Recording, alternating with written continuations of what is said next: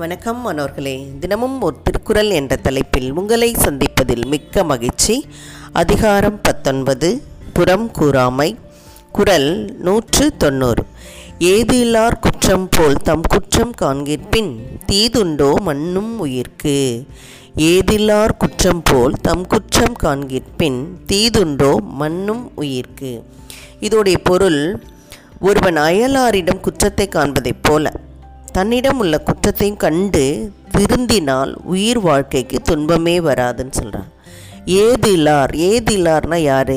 பகைவர் அல்லது அயலாரை தான் நம்ம ஏதில்லார்னு சொல்கிறோம் நமக்கு பிடிக்காதவங்க ஏதாவது ஒன்று செய்தாங்கன்னா அதை நம்ம குற்றமாக சொல்லிகிட்டே இருப்போம் இல்லையா? அவங்க மீது குறை சுமத்திக்கிட்டே இருப்போம்.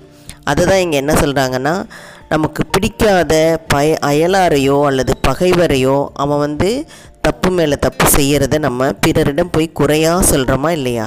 அப்படி சொல்கிறத விட்டுட்டு நம்ம வந்து நம்ம மீது உள்ள குற்றத்தை முதல்ல கண்டு அதை திருத்திக்கிட்டாலே நமக்கு வாழ்க்கையில் துன்பமே வராது. தீதுண்டோ அதனால் உனக்கு வந்து குறை வருமோ? மண்ணும் உயிர்க்கு. கடைசி வரைக்கும் நம்மளுடைய உயிர் வாழ்க்கைக்கு துன்பமே நேராது அப்படின்னு சொல்கிறான் இப்போ நம்ம நான் அது பகைவன் அல்லது நம்ம வகுப்பறையில் நமக்கு யாருக்காவது பிடிக்காதவங்க ஒருத்தவங்க இருந்தாங்கன்னா அவனை நம்ம என்ன சொல்வோம்னா போய் ஒவ்வொரு முறையும் நம்ம வந்து ஆசிரியர்கிட்ட போய் அவனை குறை சொல்லிகிட்டே இருப்போம். அவனை வந்து குற்றம் சுமத்திட்டே இருப்போம். சார் அவன் வந்து கண்ணாடியை உடைச்சிட்டான். செடியை பிடுங்கி போட்டான். சுவத்தில் கீறுக்கிட்டான். வந்து இப்படி ஒவ்வொன்றா அவன் மீது நம்ம பழி சுமத்துவோம்.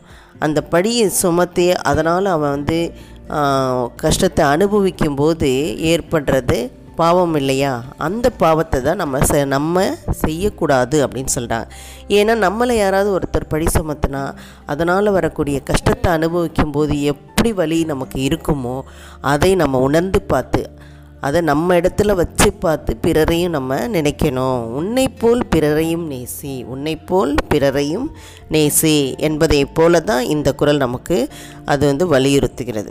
இதோடைய பொருளே அதுதான். நம்ம யாராவது பழி சொன்னால் நமக்கு எவ்வளோ கஷ்டமாக இருக்குமோ அதே மாதிரி தான் அடுத்தவங்கள சொல்லும் போதும் அவர்களுக்கும் கஷ்டம் இருக்கும். அதனால் நம்ம அடுத்தவர் மீது பழி சுமத்தக்கூடாது அப்படின்றத தான் இந்த குரல் நமக்கு உணர்த்துகிறது. சரியா மாணவர்களே?